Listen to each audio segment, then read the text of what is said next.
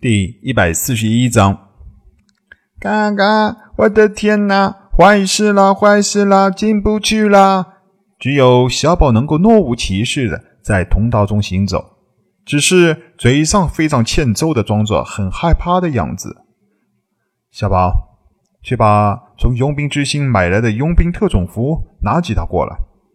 林勋和怪博士实在是受不了火烤，直接退到了通道之外。小宝虽然嘴上很刁钻，但关键时刻办事效率还是非常高的。不大一会儿，就从紧急停靠着的一号储存仓边上的二号储存仓中拿回了三套林勋刚刚从庞贝帝国从佣兵之星上买回来的，可以在火焰中自由行动的那种特种防护服。防护服看上去倒是很简洁。只是比普通的大衣更严实了一点，多出一个包裹住头部使用的头罩。穿上之后，英勋清晰地感受到原先那种火热的烘烤感觉已经消失。不仅如此，身上还多出了一丝凉爽的感觉。古怪的小宝全身都是金属制造，根本就不怕高温，现在竟然也拿起了一套穿在了身上。实在是让人哭笑不得。没想到这些佣兵辅助装备在关键的时刻倒是挺有用的。林勋忽然想起在佣兵之行上遇到的那位冷艳的美女。有了防护服的帮助，林勋三人再一次大跨步的进入通道中，身上渐渐的产生了一丝的温热，不过立刻又再次恢复了清爽。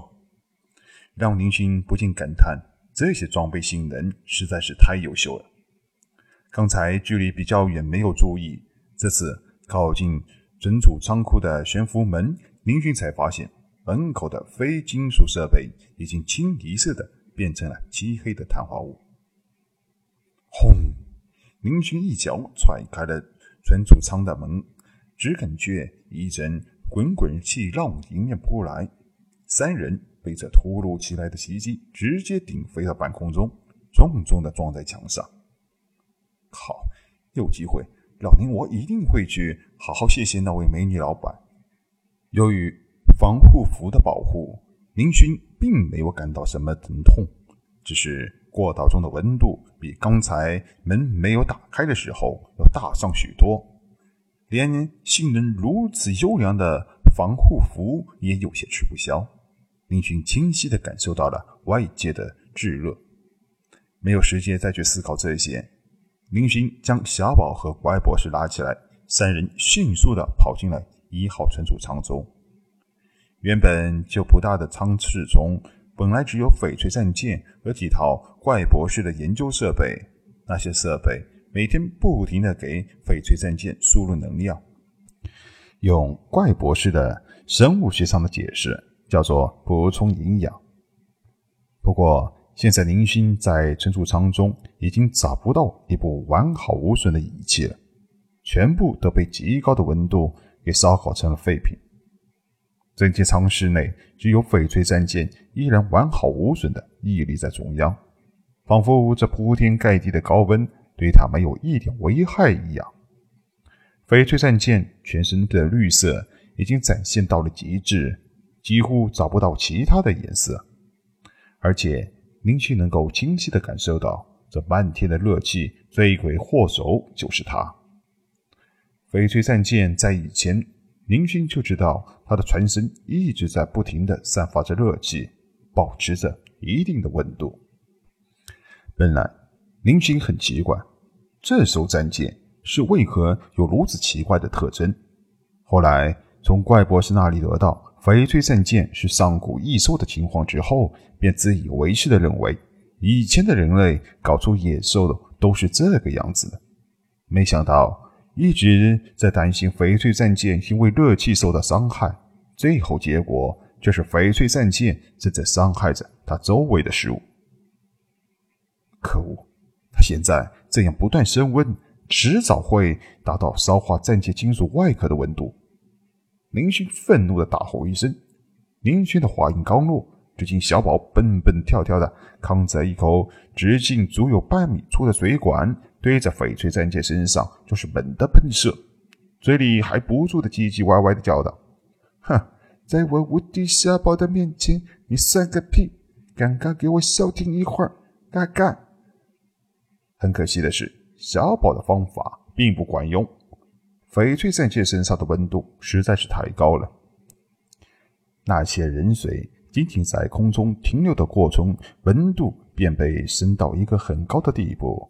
等到接触翡翠战舰全身的时候，便直接化为了水蒸气，没有起到一点降温的效果。一向无往不利的小宝，在这艘来自上古异兽的战舰面前。也吃了一次鳖。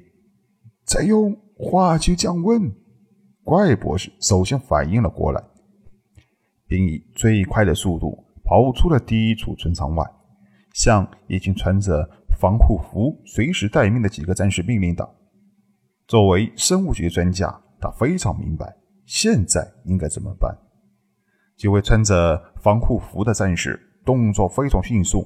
从其他舱室中拿出了数个金属大瓶，朝着翡翠战舰所在的一号存储舱中冲了过来。呼呼！大金属瓶中喷出奇特的白色物质，闻上去没有一丝气味。白色物质粘到翡翠战舰上，瞬间便会消失。但是林勋却清楚地感受到，一号存储舱中的温度已经不再持续升高了。很明显，化学药剂。起了作用。哦耶！看到翡翠战舰被降服，小宝兴奋地跳了起来。哈哈，怪老头，没想到你这些东西有时候比我无敌小宝出品的宝贝还要有用哦！别臭屁了，看看翡翠战舰是怎么回事儿。翡翠战舰虽然暂时没事儿了，但林勋没有和两个人扯淡。而是焦急地走到战舰边上，想看看翡翠战舰到底是为什么在这个时候出现异常。现在翡翠战舰温度持续升高的情况被暂时的遏制住了，但战舰上面带着化学降温药剂的数量并不多。一旦这些化学药剂消耗尽，翡翠战舰又会变成斗王战舰上的大玩法。趁现在没事。必须要找到彻底解决问题的方法。明星看看翡翠战舰船身，发现其除了散发着绿光和温度比往日高之外，再也没有任何异常的情况。博士，这是怎么回事？林勋很担心的向博士问道：“这种奇特的生物现在到底是怎么回事？最有发言权的还是怪博士。”怪博士仔细瞅瞅战舰，在上面来回看了几圈，不住的摇头。很明显，他现在对眼前这个像是一艘战舰，又像是一只生物的古怪东西，也充满了疑惑。宇宙之大，无奇不有。宇宙创造的随便一种东西，都需要人类进行不知道多少年的探索，才能了解其极其肤浅的一点情况。情况很不妙啊！如果实在没有妥善处理的方法，为了整艘王级战舰的安全，我们必须要将这艘翡翠战舰抛入太空中才行，而且要尽快，必须在翡翠战舰温度再次提高到恐怖的高度之前完成，否则可就麻烦了。怪博士叹口气，说出了自己的想法。可恶！那绝对不行！林勋大声怒骂道：“我费尽力气从六星领地来到奥特帝国，又想尽办法去巴结奥特帝国的那些高层，还免费给奥特帝国打工了一个多月。现在不仅什么好处没捞到，反而赔上了一艘翡翠战舰。林勋这辈子就没做过这么赔本的生意。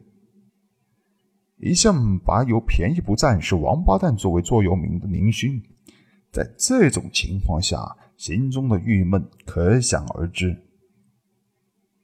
再想想其他的办法，看能不能降温。林勋不死心的请求怪博士：“博士啊，您可是全世界最顶级的生物学专家，连你都没有任何办法？怪博士挠了挠头，苦笑了一下。来混沌之地寻找翡翠证件发现地是我提议的。你以为老头子我想把自己研究目标给扔了吗？要是有一点办法，我也不愿意这么做。实在是为了大局着想啊！这东西的温度升高没个顶，难保不会破坏斗王级战舰的内部结构。为了所有人的安全，必须这么做。林勋看一看。